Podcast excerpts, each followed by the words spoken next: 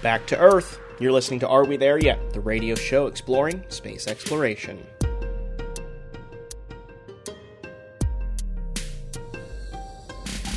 Hi, I'm Brendan Byrne. Astronaut Nicole Stott spent more than 100 days in space. Her view of the planet up there changed the way she thinks about it now that she's back here on Earth. It's often called the overview effect, and it's a change in perspective seen by space goers. Stott hopes to share that same change in perspective with those of us not so lucky enough to head to space in her new book, Back to Earth What Life in Space Taught Me About Our Home Planet and Our Mission to Protect It. We'll talk with Stott about her motivation to write the book, her rules for us here on this planet to treat it like our own spaceship, and what we can do to be better crewmates. Caring for our own spaceship Earth, that's ahead on Are We There Yet? here on WMFE, America's Space Station.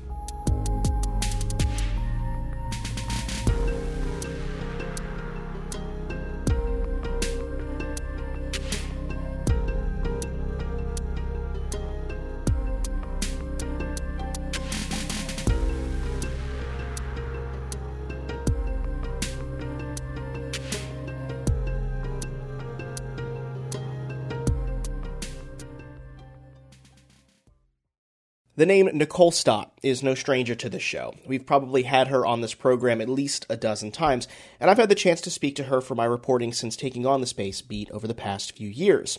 Stott has such a unique perspective from her time in space and what's ahead for space exploration that I lean pretty heavily on her for insight.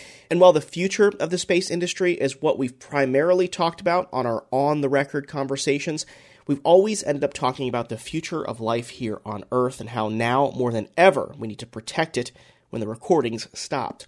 Her new book, Back to Earth, shares the same through line of these conversations Stott so graciously shared with me. I'm happy to have her back on the show and talk about her book and those conversations the two of us had. I spoke with Stott earlier this month, just hours after William Shatner returned from a suborbital flight on Blue Origin's New Shepard rocket. Our conversation begins there. Nicole Stott, thanks for joining us. Oh, my pleasure. Always nice to be with you, Brendan. So it's just um, I'm chatting with you just hours after um, Blue Origin returned with um, with William Shatner uh, on board, and he said some some profound things uh, when he got back to, to, this planet. I'm wondering, can you just reflect on on on that mission and and and some of the things that he said when, when he returned to Earth? Yeah, I have to tell you, I was, I mean, I, you know, we can see each other as we're talking here, and so you can see the smile on my face about this. I am still um, just so thankful for how he went into this mission, just the communication, the way he was thinking about it in advance, you know? And, and I think that, you know, the other crew members were reflecting that as well. And then to, to just listen to him to see his face, to look at him trying to express what he had just experienced. You know, and I, I wrote I wrote some of this down. I mean, he said things like, "You have given me the most profound experience. Suddenly, you're through the blue and into black. I hope I never recover from this feeling. The moment you see the vulnerability of everything, and then the one thing he said that just hit so, just home, so true to me is that this air that's keeping us alive is a sliver. I'm like, oh my gosh, dude, it, it couldn't.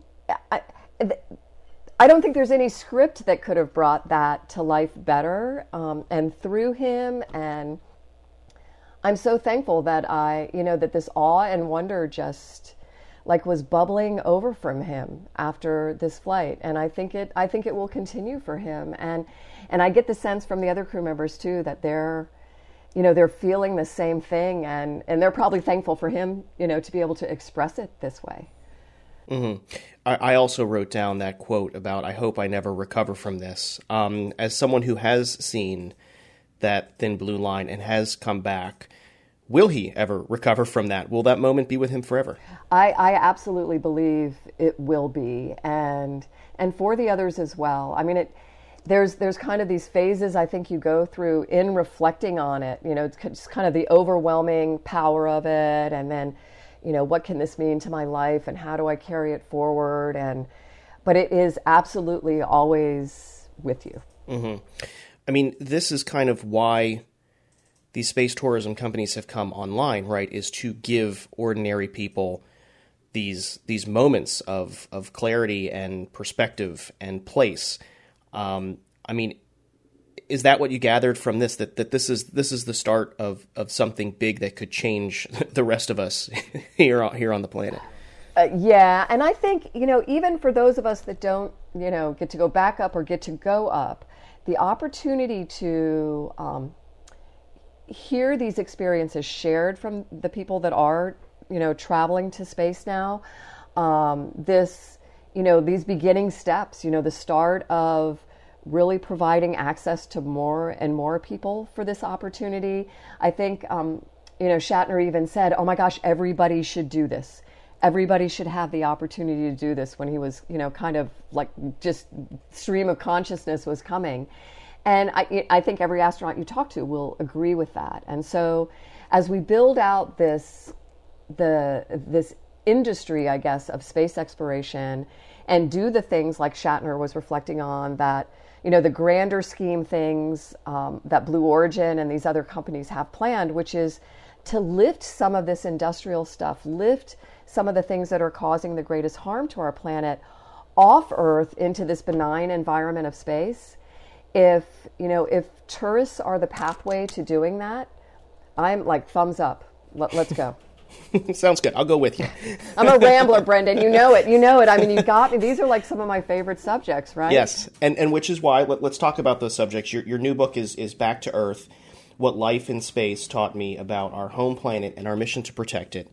Um, and I, I, think it's quite fitting that we're we're talking about the book on today um, because there are quite a few parallels to what uh, William Shatner said and what you discuss in the book. But I, I want to talk about the book itself, and it, it starts the book starts from space. It starts with the the famous moonrise image from the Apollo astronauts, and it ends here on Earth in the depths of the ocean. Um, tell me about the inspiration or the motivation behind writing this book. Wow. Well, um, it definitely evolved over time, but I knew from the very beginning that I didn't, I wasn't wanting to write a memoir right? I wasn't wanting to tell the story. Oh, here's how Nicole became an astronaut, and and the um, the things that can, that you know kind of went along with that. Um, I love those stories, and you know maybe someday I'll do that. But I I was just feeling this need inside of me um, to share what you know what a lot of astronauts really are are sharing too is that you know the way that we the ways I guess that we have found to live and work together as an international community peacefully and successfully with like this greater mission of you know going to space to improve life on earth and to live and work together in this mechanical life support system in space the international space station. The ways that we've done that are so they're just the perfect example for how we should be living and working as crewmates here on spaceship earth as crew and not passengers. And that's one thing we very deliberately have to do when we go to space and live on our spaceships, you know, just to survive and then, you know, with the hopes of thriving there as well. And I think that was that's at the heart of it. I want to bring those things back to earth for all of us to be able to leverage. And and hopefully anybody that reads the book, you know, will walk away with this call to action as as a crewmate, not a passenger. Mm-hmm. How, how did you pick the folks that you interviewed in the book? Because their expertise and the projects that they do are so um, so different, um, but they are all living that motto of being crew, not passengers on Earth. I'm wondering how how you selected who you were going to interview and, and talk about in the book. Well, I think you know some of them. Um, actually perhaps all of them there was some you know little serendipitous thing in life that came along where i was either actually introduced to them, you know, in some way, or I had uh, been told about them and encouraged to, to meet them even before I, I was going to write the book. And so there is a variety. I mean, um, you know, Mark Tercek, who is, uh, I, I, think that's chapter two, and, um, or maybe not, can't remember. Um, anyway, you know, the former CEO of Nature Conservancy. I mean, I'd read about this guy years ago in, in an airline magazine, and I was just enthralled with, with this story of this person who had been a senior vice president working really in the financial sector at Goldman Sachs to make his clients money. And um, and doing that very successfully, and having kind of this epiphany moment in his life where he's like, "Holy moly, I should be using my talents to, you know, make everyone aware of nature as as this resource, as this commodity that's vital to us, and how we work to protect nature for us versus from us. And then having this, you know, out of nowhere experience at a TED conference where I essentially turn around and there's Mark Tercek, you know, right in my face and having having the opportunity to meet him. And um, and really, you know, I tell the story in the book, like, you know, I was fangirling in in a way that was like, this guy's never going to want to talk to me because of the, you know, my like babble that was going on, kind of like right now, and um, and I'm so thankful that he did, and and I want people to hear his story and to hear how significantly shifted his his life view was, I think, and how he's bringing that to bringing that to life for the rest of us, and and I believe mm-hmm. changing the way that um, environmental nonprofits operate and try to encourage our participation for conservation, and also maybe even more importantly, actually more importantly, the way businesses and big corporations can, you know, very actively and responsibly play in, in this world of sustainability and conservation as well. Still to come, my conversation with astronaut and author Nicole Stott continues. And stay listening. Next week, we'll check in with University of Florida astrobiologist Dr. Amy Williams for an update on the search for life on Mars. Don't miss that episode. Be sure to subscribe to this show's podcast feed you can do that wherever you get your podcasts, like on NPR One, Apple Podcasts, Spotify, or any other podcast app. Are We There Yet? is back in a minute.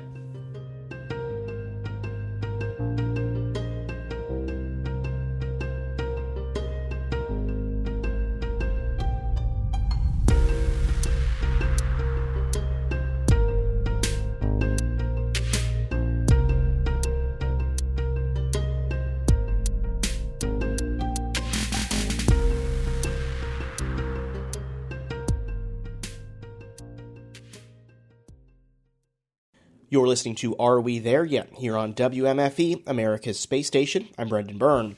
We're speaking with Nicole Stott, a former astronaut and author of the new book, Back to Earth What Life in Space Taught Me About Our Home Planet and Our Mission to Protect It. Our conversation continues. It, it, it's apparent that we have a problem here on this planet, and, and you write that, you know, the book you wrote it for your son. You wrote it for the next generation that have to inherit this planet. But you also express some frustration and and times when you realize that that this might just be too big uh, for us to tackle right now. I mean, what what do you say to uh, people like me who are like, well, you know what, we're just too far gone. What is it even worth it? You know, what? Why should we be doing this um, if it's not going to affect me, or if if really we've destroyed this planet beyond beyond repair? Yeah, I will never believe that we've destroyed it beyond repair. Um, and I think, yeah, I did try to voice my frustration because there, it just does. I mean, everything about it seems so big, and yet, you know, we know, we know. I mean, that Earthrise image. I mean, we are not that big, right? In the grand scheme of things, this planet is relatively small with respect to the overall um, universe. And I think if we can open ourselves up to these new perspectives to say, okay, Brendan, everything you do do um, affects everything and everyone around you. Even if you don't necessarily like visibly see that happening, um, I believe in the you know in the ripple effect that each of us can have.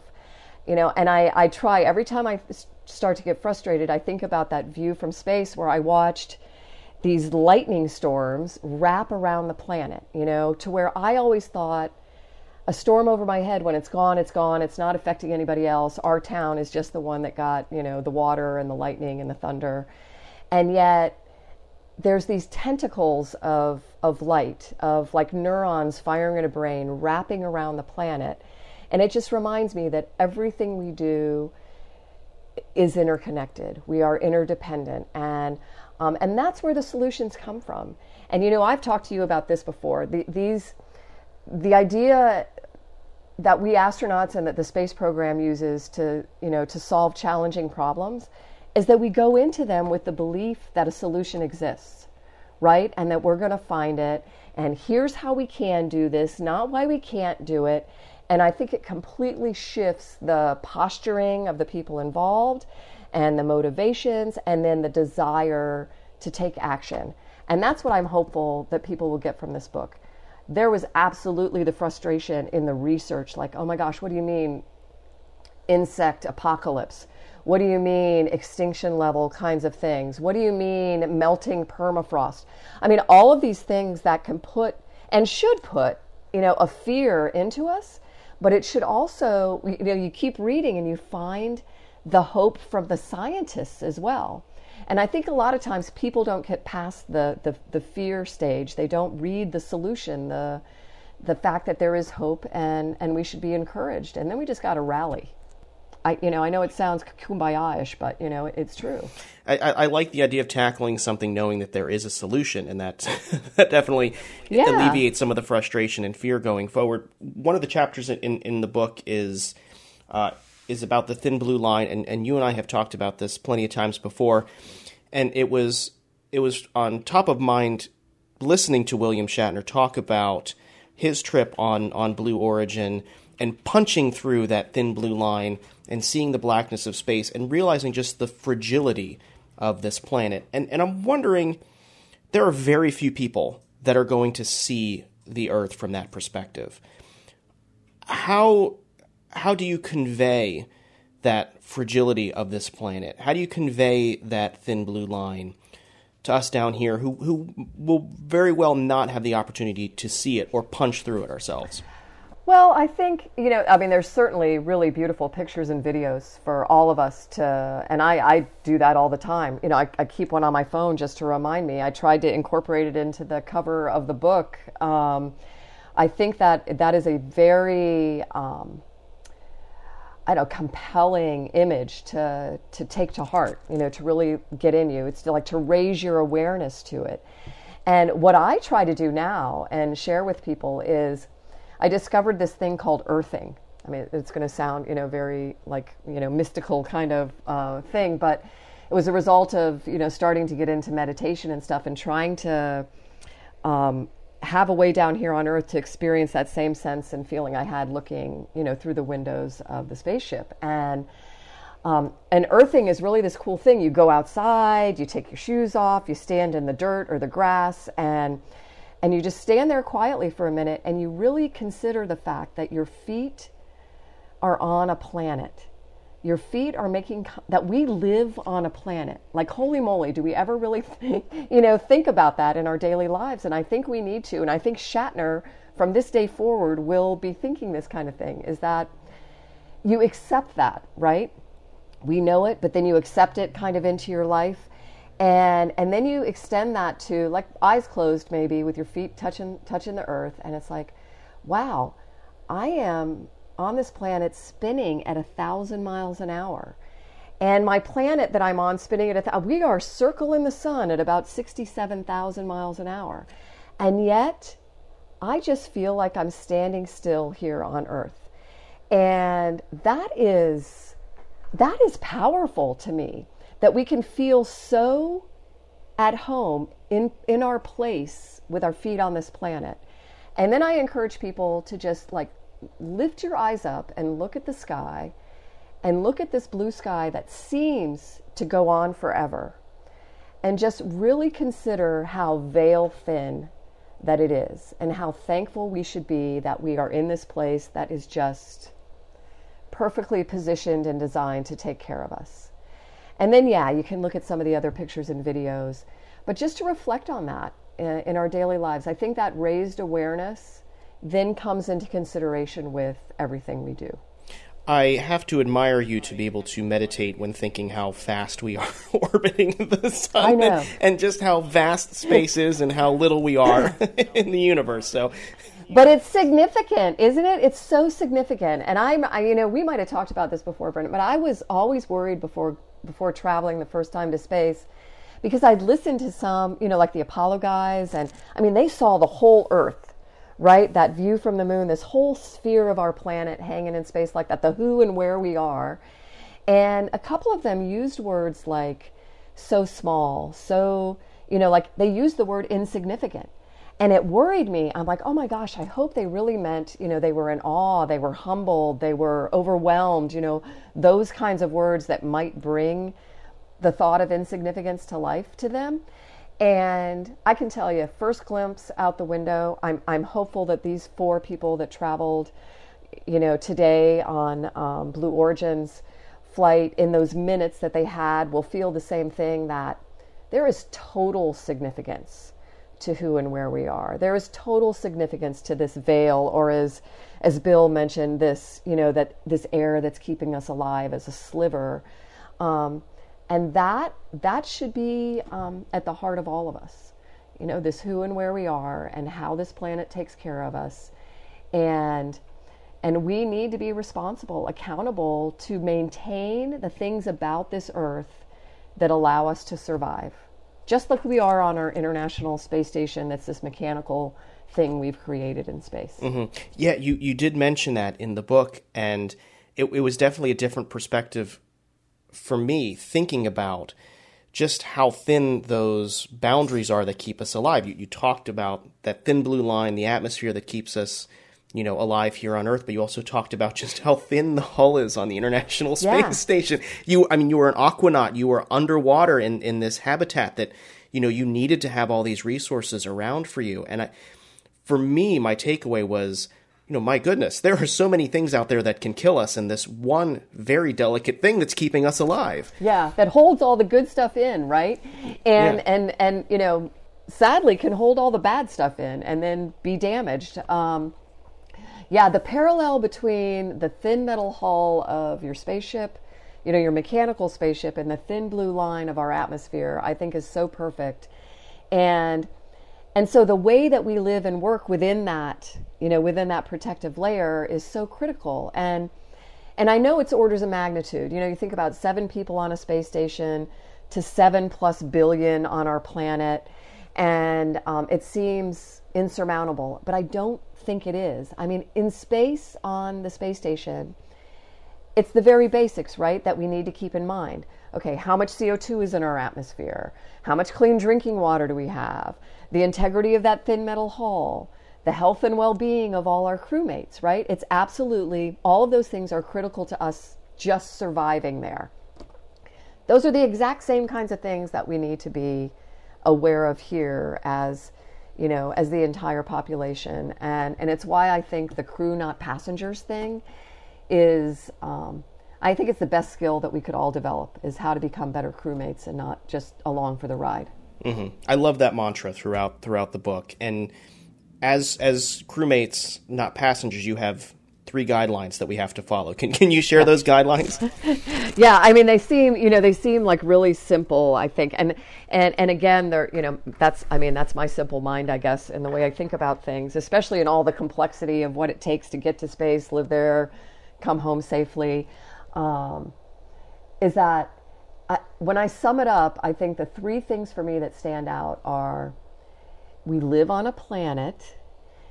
We are all earthlings and the only border that matters is that thin blue line of atmosphere that blankets and protects us all.